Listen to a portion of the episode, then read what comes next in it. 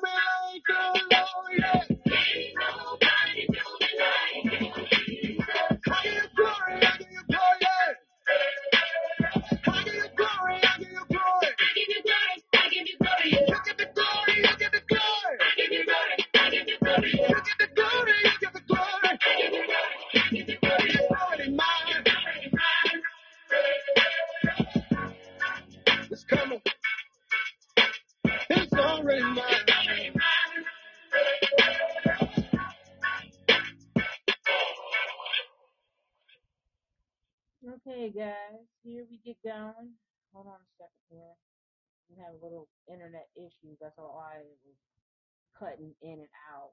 But we're gonna hop right into it. Okay. On your journey of a lifetime, uh, the Book of Corinthians. Let's go. Paul's first letter to the Corinthians, written to a church community that Paul knew really well. Corinth was a major port city in the ancient world and had lots of temples to Greek and Roman gods. It was a big economic center. And so Paul strategically came here as a missionary. He spent a year and a half there getting to know people, talking to them about Jesus. And a whole bunch of people became followers of Jesus and formed a church community. You can read about all of this in Acts chapter 18. So after a while, Paul moved on to start churches in other cities, and he started getting reports that things were not going well at all back at the church in Corinth. It was plagued by all kinds of problems. And that's why he wrote this letter. It's broken up into five main parts along with a final greeting. And these five sections correspond to five main problems that Paul is addressing. And so the letter reads like a collection of short essays on different topics, but there are these core ideas that unite all of the pieces together. So here's what he does in each section. He describes the problem, but then he always responds to that problem with some part of the story of the gospel, which is the good news about Jesus. And he shows how they're actually not living out what they say they believe. And so this letter is all about learning to think about every area of life through the lens of the gospel. So let's dive in and see how he does it. In chapters 1 through 4, the problem is that there are these divisions in the church.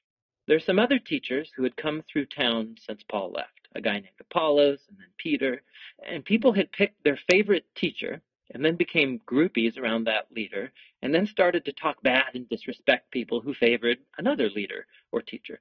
And so Paul, his response to this is kind of sarcastic and sharp. He says, you have to be kidding me, right? The church is not a popularity contest.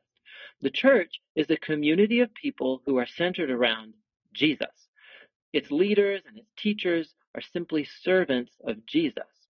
So while you might prefer one leader more than another, it's not worth dividing over and certainly not speaking poorly about each other. The center of the church is Jesus and the good news about who he is and what he's done.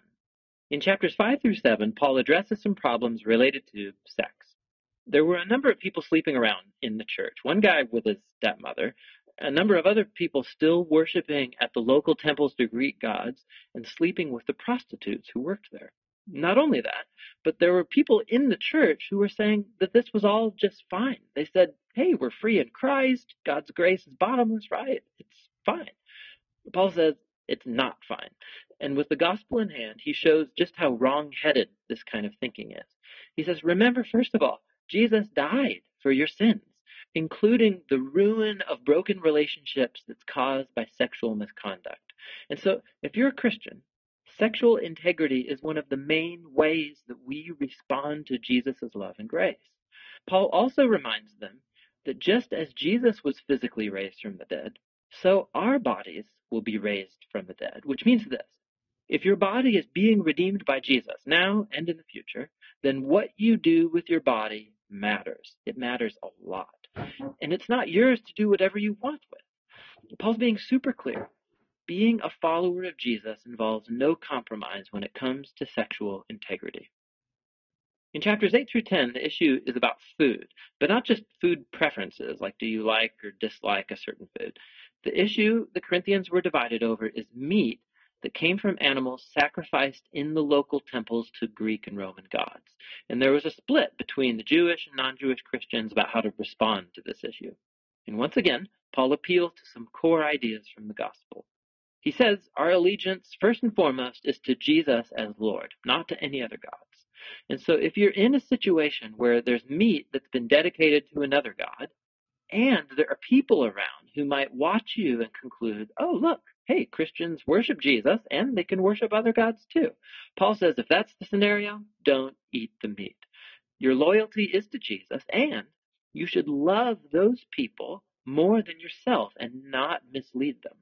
But Paul quickly qualifies this and says, listen, as Christians, we believe God is the creator of all things, including that animal. And the temple idols, we believe, are just pieces of wood and stone. So if there's no one around who's going to misunderstand your actions and you're hungry, eat up. You're free as a new human in Christ to follow your conscience in these kind of debatable matters. So what makes it okay in one situation to eat, but not in the other?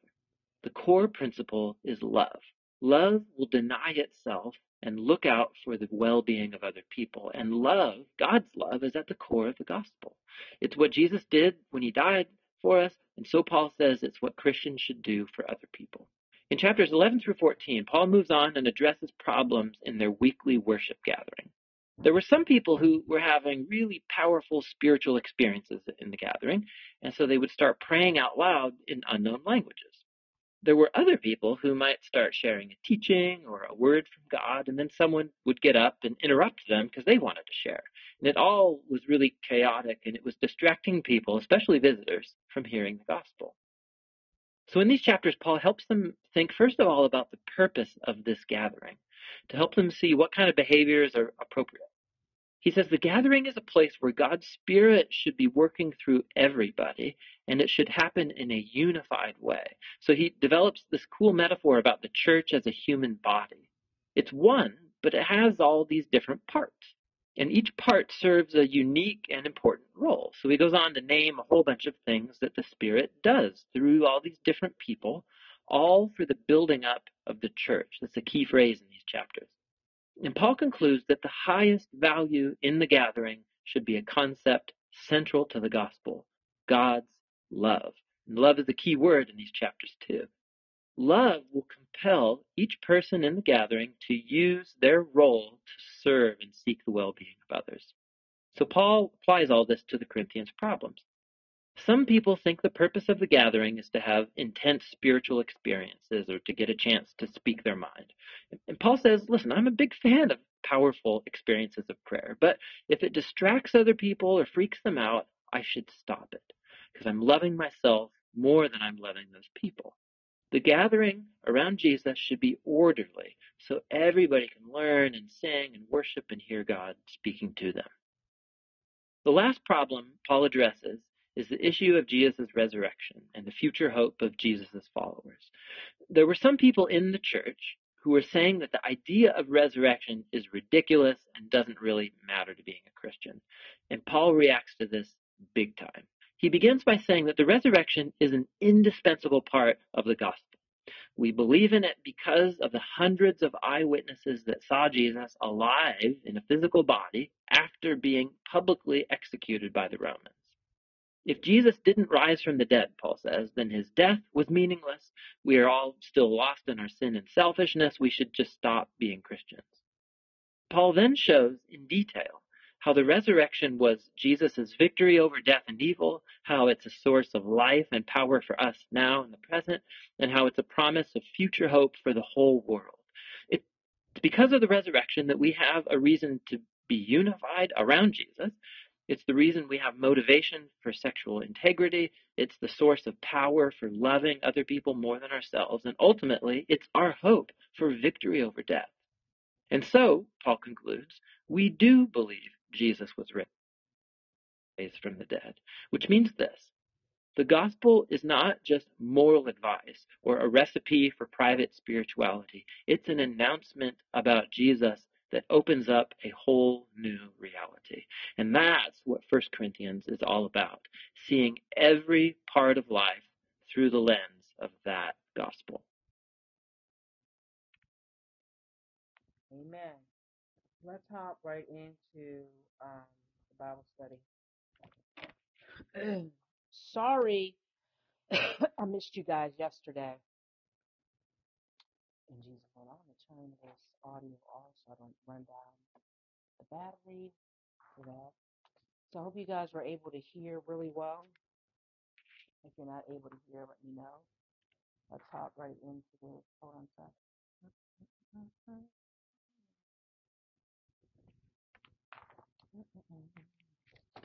How you doing, Becky?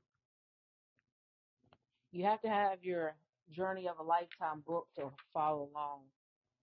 If you don't have your book, you're going to be lost. So we're on page 137, actually, on the book of Corinthians and Journey of a Lifetime. So, can you guys hear me okay? I'm fine. My first time joining. Okay, thank you. This is just our um our outreach Bible study. We're doing a um if you don't have the book, but if you want to be if you want to get the book, you can direct message us on Crosstalk Outreach Ministries and we can get the book to you. But we we have been doing a book uh work study on our Bible study time. It's called Journey of a Lifetime. It's a 52 week um Bible study and it goes through the whole Bible.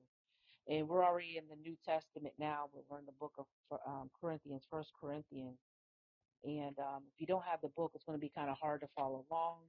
Um, we, I normally come on Thursdays to do this, but I did have a death in the family this week, so things been kind of hectic. I should have been on last night, but I'm going to do it today, so a lot of our people in our outreach can come back and listen to um, the Bible study. And what happens is I'll read out from our work study, and then um, a lot of people will fill in the blanks um, to the work study. Um, if you don't have the book and you still want to follow along, um, you can direct message us on Crosstalk Outreach Ministries. We will post up the work study for you, and you can follow along like that. But um, also, we have Kingdom Disciple um, podcast now for men. with Pastor Mark. He's going to be doing that on Tuesday night uh, at 8:30. So make sure you guys you guys get that on Thursday. On Tuesdays, it's uh, the Kingdom Disciples. On Thursdays, the Bible study of the Journey of the Lifetime. And if you've been with us from the beginning and to the end, you get a certificate um, through our outreach stating that you went through the whole Bible, the 52 week lesson, and you completed the course. Um, reason why I like the Journey of a Lifetime workbook, I really think all churches and ministries, outreaches, they should have this and go over it with their people because it's not so he he put everything together so it's so nice how everything is together. It's not so overwhelming when you're going you think going through the whole Bible in 52 weeks you're like oh my gosh but the way he has it set up and how you have to answer you know find the answers on your own and makes you study and look through the Bible it really you know helps you grow basically so that's why I've already been through this three times so now we decided to um, go over it with our people and so um, with the book of Corinthians um, you heard earlier they played the, we played the uh, information for you to give you some background on the, on the book of Corinthians and the journey of a lifetime. Uh, we're on page 137. It looks like we have one, two, three, four um, pages here that we got to fill in. So I hope you guys were able to do that. Also, um, Sister Becky, I come on Prophet to the Nation on regular shows. You can catch those. We'll be talking about well, you can catch some of the previous shows. I've talked about what the Spirit of the Lord is giving, what the Spirit of the Lord is doing in the nation, what the enemy's doing, spiritual warfare, things like that. And then you can interact with other people that come on the show. so let's get right into this. Uh, thank you for liking the show. Come back too, and when we have other shows and interact with us, we love to have you. Um, so I will say if you're new and you don't have your workbook, once again, you're probably going to be a little bit lost but we're going to go ahead and jump into it. Uh, in Priscilla, let me think here. The Corinth was the most important city in Greece, mainly because of its location on its essential north north to south travel route. It was noted for commerce and culture and adultery. Paul visited Corinth on his second missionary journey after he had met with um, seeming failure in Athens. Look at the book of um, Acts 18, chapter 18, verses 1 through 17. During his year and a half in the Corinth, what two friends did Paul make? Okay, so what two friends did Paul make? What did you guys come up with? I'm going to put it here in the chat. It should be your answer to fill in the blank for that. And Priscilla. And Priscilla. There's your answers for that um, for the workbook.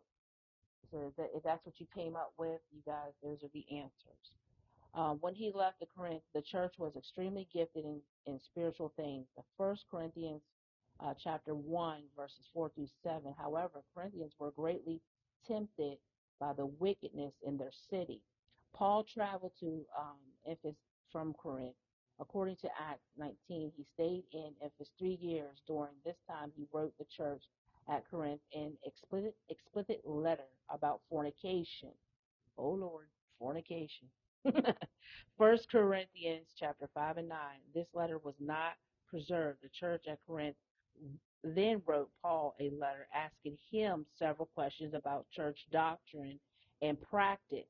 In First Corinthians, Paul answers these questions and also rebuked them rebuke them for their sins. No other letter in New in the New Testament deals so specifically with one with local churches. So with the book of Corinthians, there's no other letter in the New Testament that deals so specifically with um, local churches. And the brief outline of um, the book of Corinthians, First Corinthians, is the moral correction in the church, spiritual gifts in the church, doctrine in the church. So the moral correction in the church um, defined the Corinthian church, which is one of the one of the treasures of Paul's labor, was decaying because of worldliness. And that's where we're kind of at now, the worldliness. Let me underline that. Also, what we do here, Sister um, Becky, if you hear something that you it hits your spirit really good. We normally do hashtag CTOM. CTOM means um, Crosstalk Outreach Ministry, and then we post it on our timeline just for other people to engage and have an opportunity to find us in the Bible study um, worldliness of the city had gotten into the midst. It was all right for the church to be in Corinth, but it was spiritually fatal when the Corinth, Corinth got into the church. Great churches are always destroyed from the inside, not the outside.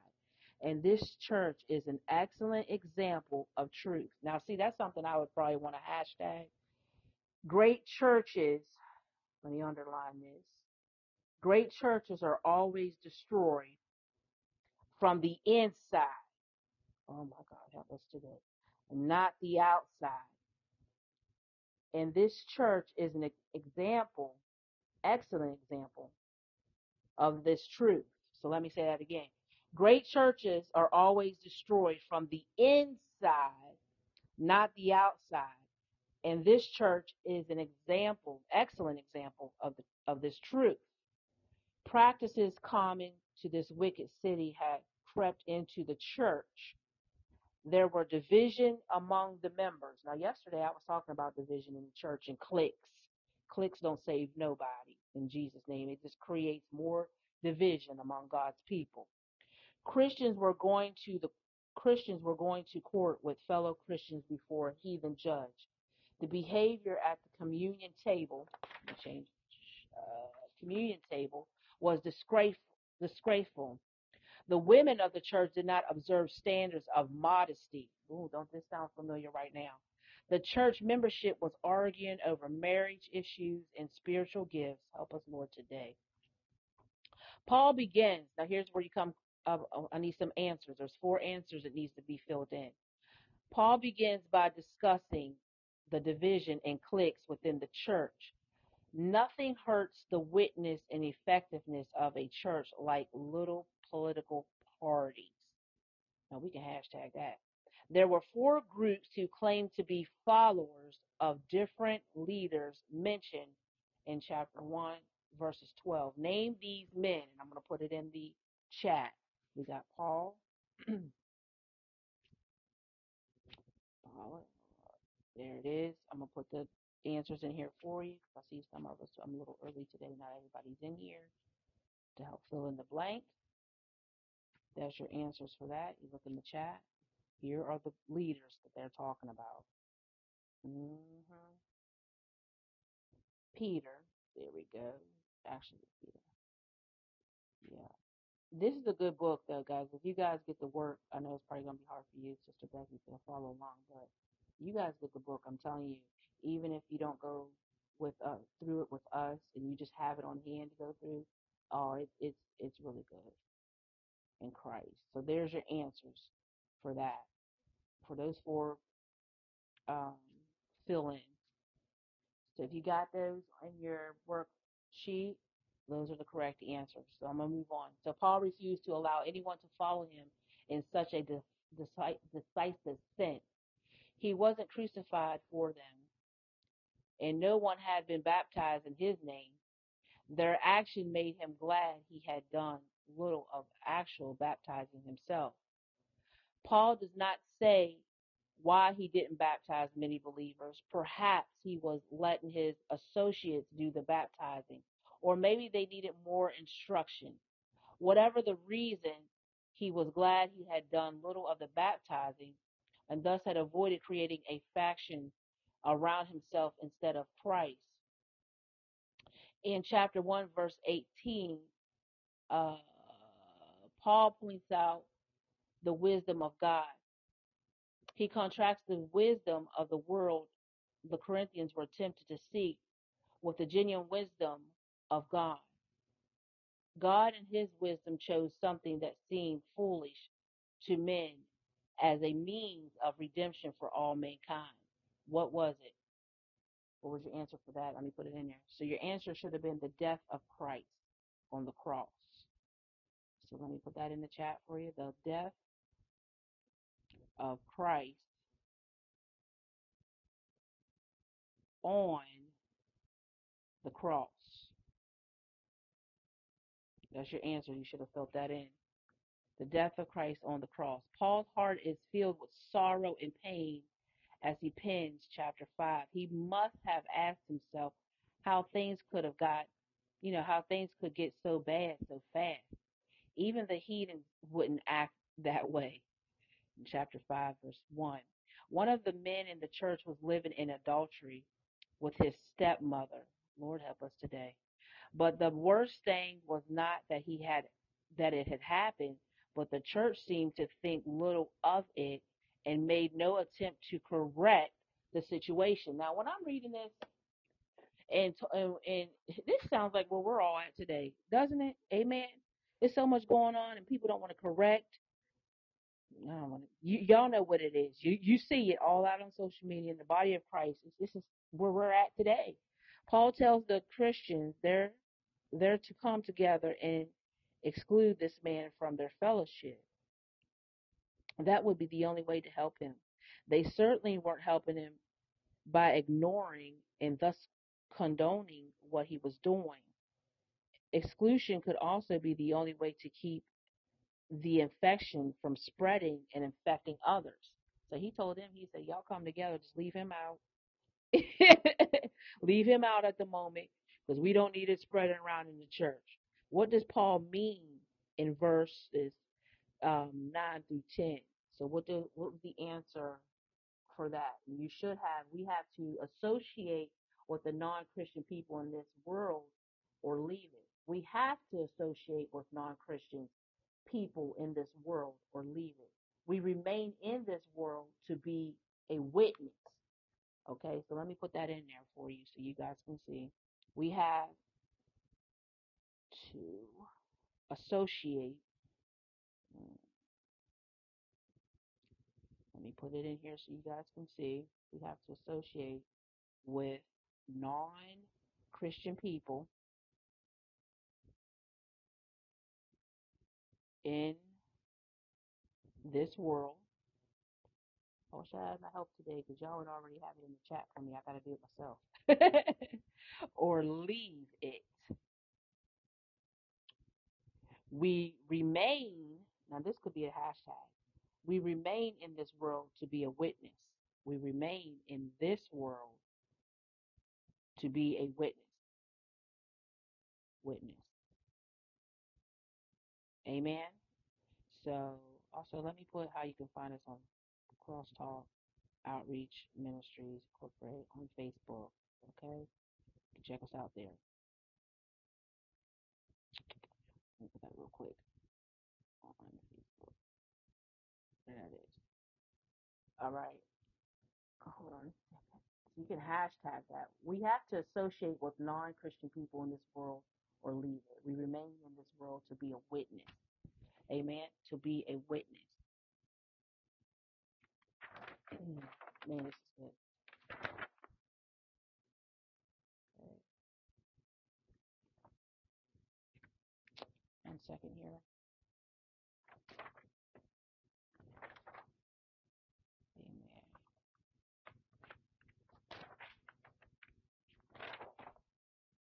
All right. In Jesus' name. Okay. And we remain in be a witness. So, uh, okay. Okay. What does Paul mean in chapter 6, verse 12? And you have to have your, your book, Corinthians, your Bible, so you guys can follow along. It's kind of hard for y'all. Those that are listening and got the worksheet. But thank you for hanging in. So he says, He will not be controlled or mastered by anything. This means we should not be addicted to anything because only God should have control over us. That's another hashtag, that verse. We will not be controlled or mastered by anything. This means we should not be addicted to anything because only God should have control over us. In chapter 7, Paul discusses uh, the subject of marriage for the Christian there were some in the church who tried to discourage mar- marriage, while others said when one became a Christian, he should divorce his pagan um, pagan mate. But Paul was wise. He knew it would be hard to maintain normal family life in a place like Corinth. But Paul wanted his friends to try. What does Paul say?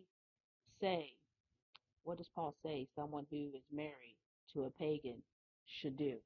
What did he say? He said you should try to win them with a Christian lifestyle. So you should try to win them with a Christian lifestyle. Let me put that in there for you guys. That's your answer.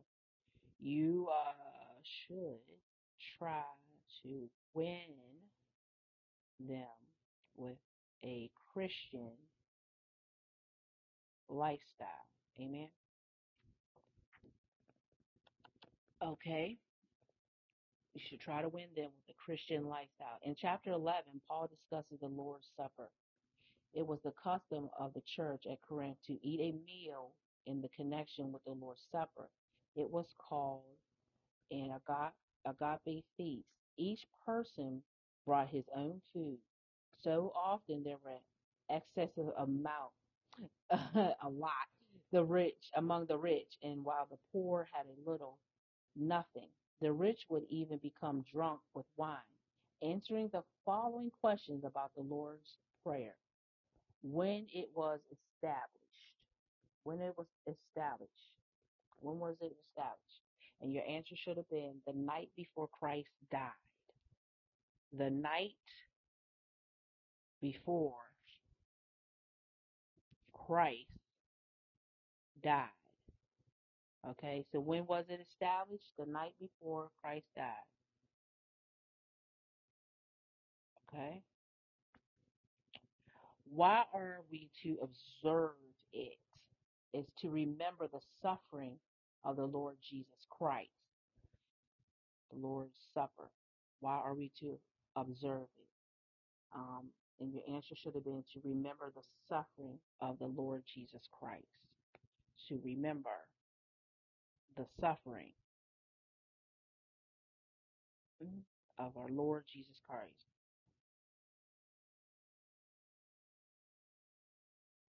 Okay?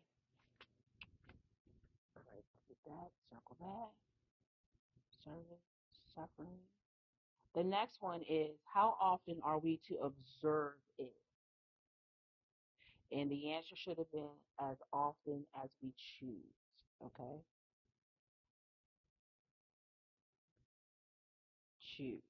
And what does it show? It shows his death until he comes again. His death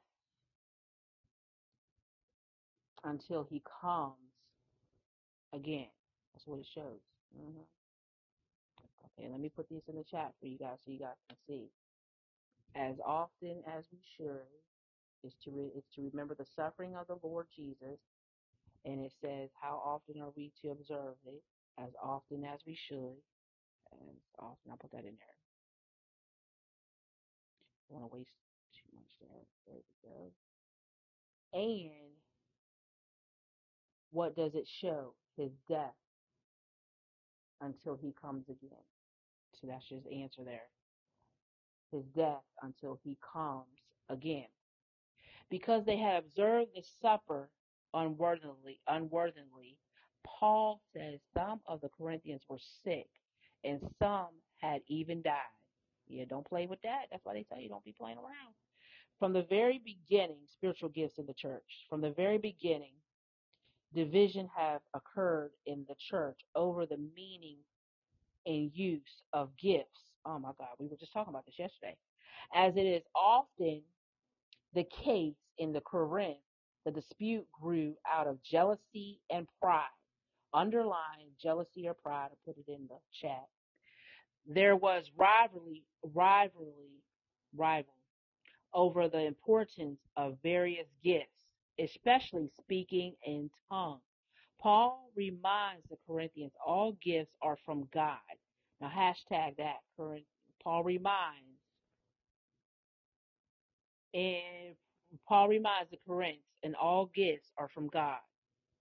So there is no reason for anyone to be conceited about his or her gifts.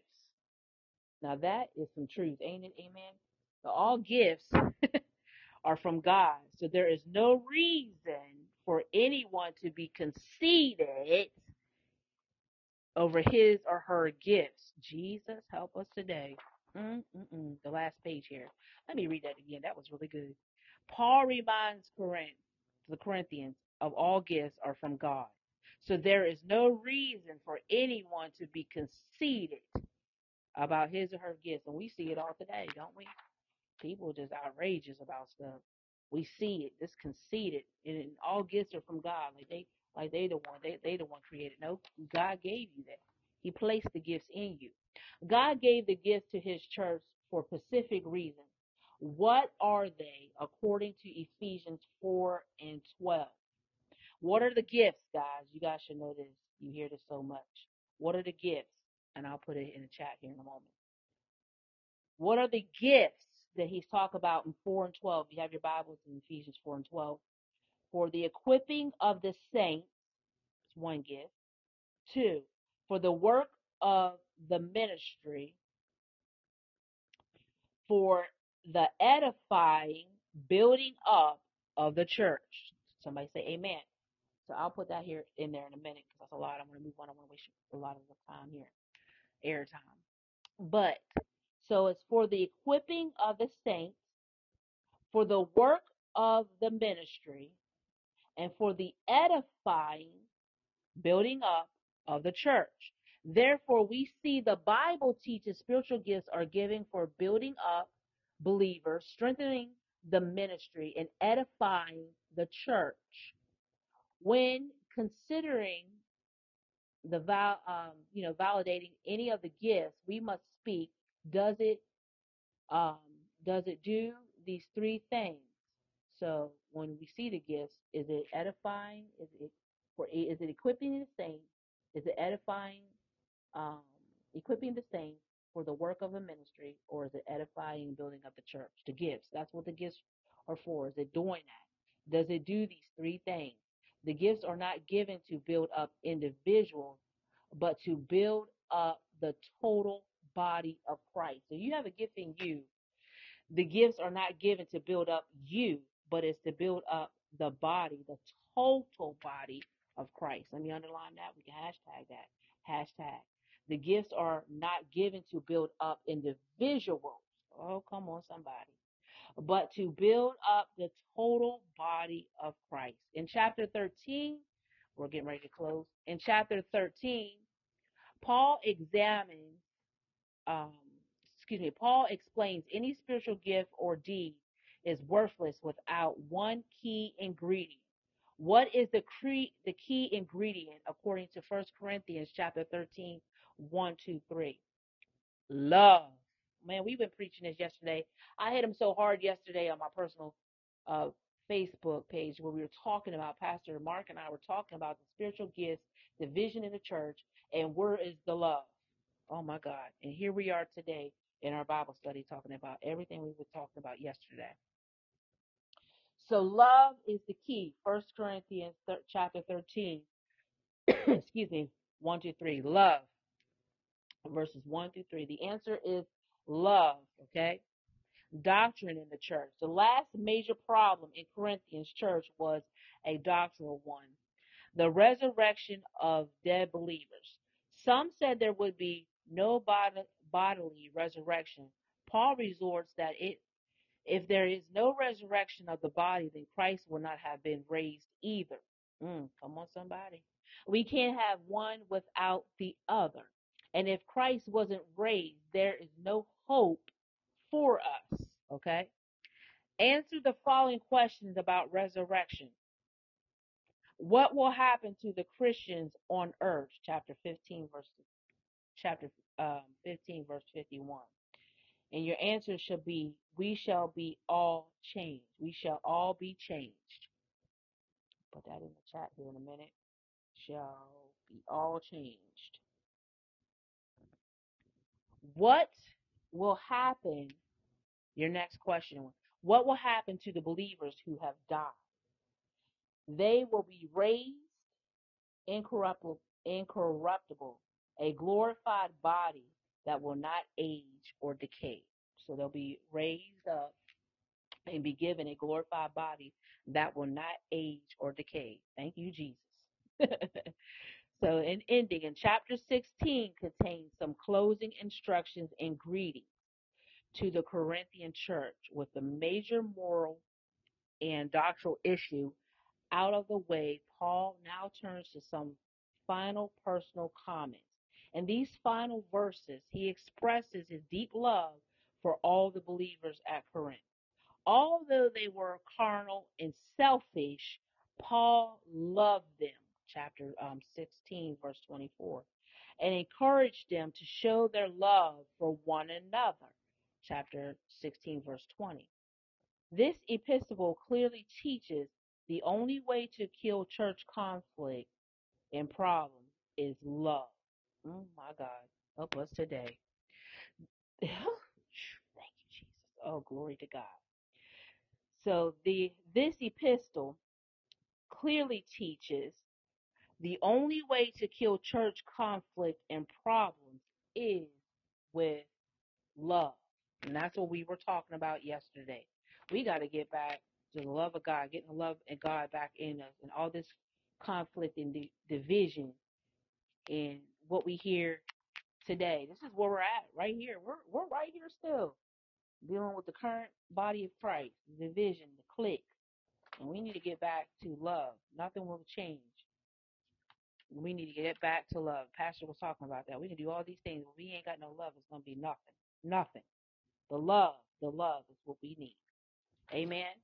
So those are the answers that you should have had filled in for that lesson of the book of First Corinthians, Journey of a Lifetime. And if you want the Journey of the Lifetime uh, to be a part of that the Bible study, please direct message us so we can get you this book. Even if, even if, sorry guys, even if uh, you don't walk through it with us, and maybe you walk through it with yourself or take it to your church home and ask your pastor to go through the 52 week Bible study journey of a lifetime because it's really, really good, guys. And like always, we want you to come back. We want you to engage. I didn't open the line up so much today because it is uh, an, an, an unusual time that I come on here to do Bible study, but we missed yesterday, and I wanted to make sure that uh, I, I, we don't get behind because we are trying to get through it. Um, we are on First Corinthians, and we're in the New Testament now, and we got we're on page 137, and our final lasting page is 223, where we'll take a big test on New the New Testament and the Old Testament, and we'll cover everything that we've been through. So I, I encourage you strongly to get this. If you struggle with your Bible study, if you struggle going through the Bible, it's not it's not so intense where you'll just be overwhelmed and not want to go be motivated to go through it. It's really good of how it's set up. So if you're interested in getting your own Journey of a Lifetime booklet, please direct message us and we'll help you get one. And if you can't afford one, and then we'll send you the worksheet um, through direct message or your personal email. And before we go, you guys know what we like to do here at Crosstalk Outreach Ministries. One second, guys. Hello, this is Pastor Mark Miller. I'm Prophetess Autumn Miller's husband. And I just wanted to take a short minute here and ask if there's anybody out there that does not know Jesus Christ and who he is and would like to get to know him and have a personal relationship. I would just ask you if you would, wherever you're at right now, just repeat this prayer after me. Dear Lord Jesus, I realize that I am a sinner and have broken your laws. I understand that my sin has separated me from you. I am sorry and I ask you to forgive me. I accept the fact that your son Jesus Christ died for me and was resurrected and is alive today. And here's my prayers. I now know my heart's open door and I invite Jesus in to become my Lord and Savior. I give him control and I ask that he would rule and reign in my heart so that his perfect will would be accomplished in my life. In Jesus' name I pray. Amen. Congratulations. If you prayed this prayer in all sincerity, you are now a child of God. That's right. You roll with God in the kingdom. However, there's still a few more steps that you need to do to follow up your commitment. That would be get baptized in full immersion in water as commanded by Christ. Tell someone else about your new faith in Christ. Spend time with God each and every day. Prayer and in the reading of the Bible, His Word. Amen. You all have a blessed day. Amen. Y'all have a blessed day. That's Pastor Mark. Y'all know, y'all know we that's what we do. We make sure we get the invitation every Bible study and every podcast and every service. And that's the way it needs to be done. We love you guys. And you can go back at the beginning and listen to uh the video, the teaching on Corinthians. So I normally put that up first at the beginning. You can hear the background of Corinthians and then we go into the Bible study. Um in Jesus' name. We thank you for all your prayers this week for the passing of my father. And we're trying to get back on track. That's why I may be a little off today, but God, y'all work with me. But uh, it's been a bu- busy weekend and, and uh, still a little busy week trying to trying to get back on track here. But we love every one of you, Sister Becky. Thank you for hanging in with us, uh, Sister Jamie, uh, and all those that are going to come on.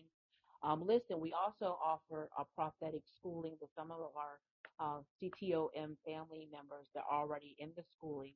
Um, the prophet, what is it? The prophetic and the apostolic, learning about spiritual warfare. Um, if you would like to get in the next class that's coming on, please direct message us and we'll give you the information on that. You do get a certificate after you complete that. Um, with Apostle Harris is teaching that for us. They are learning, you guys are learning so much about the spiritual warfare and uh, prophetic ministry and apostolic.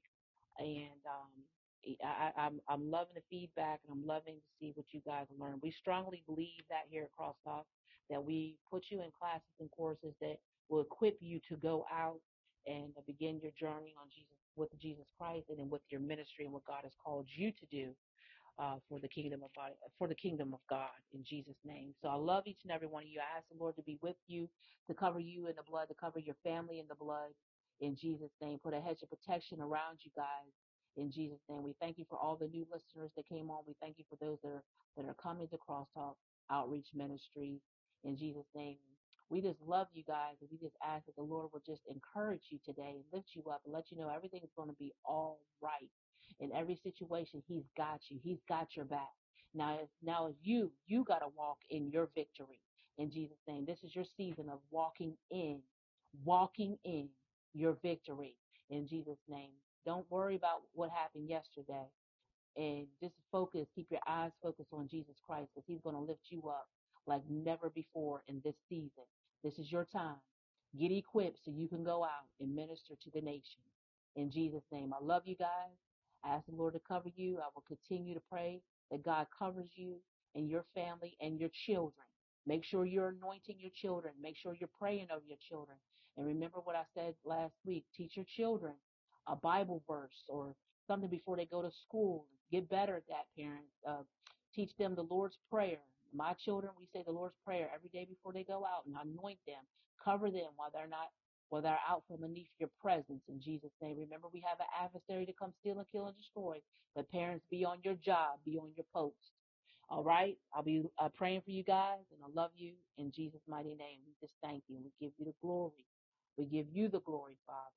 We give you the glory, Father, for there's none like you in Jesus' mighty name. Hallelujah. Glory to God. Hallelujah. I got it, I got it. Yeah. We got it, we got it.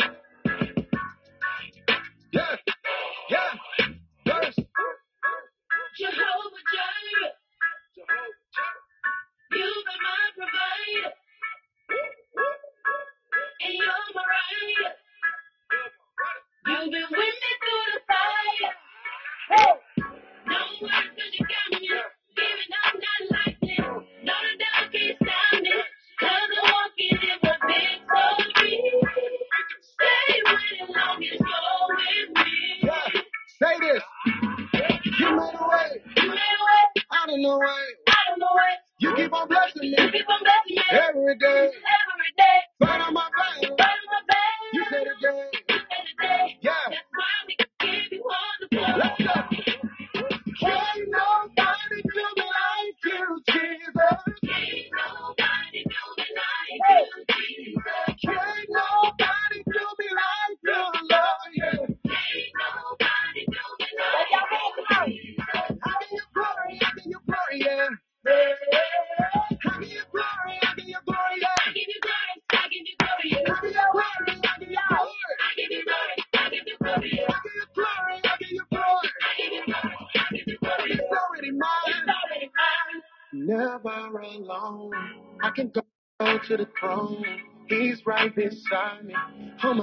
the valley. Like a knife on me. Don't know where I will be. I know where I will be. Yeah. Baby, when I need him, he's a rider. Yeah. All my haters, you know he be fighting. Yeah. I never had no one to stick beside me. Yeah. And when it's cold, I know he got that fire. You made a way. You made a way. Ain't no way.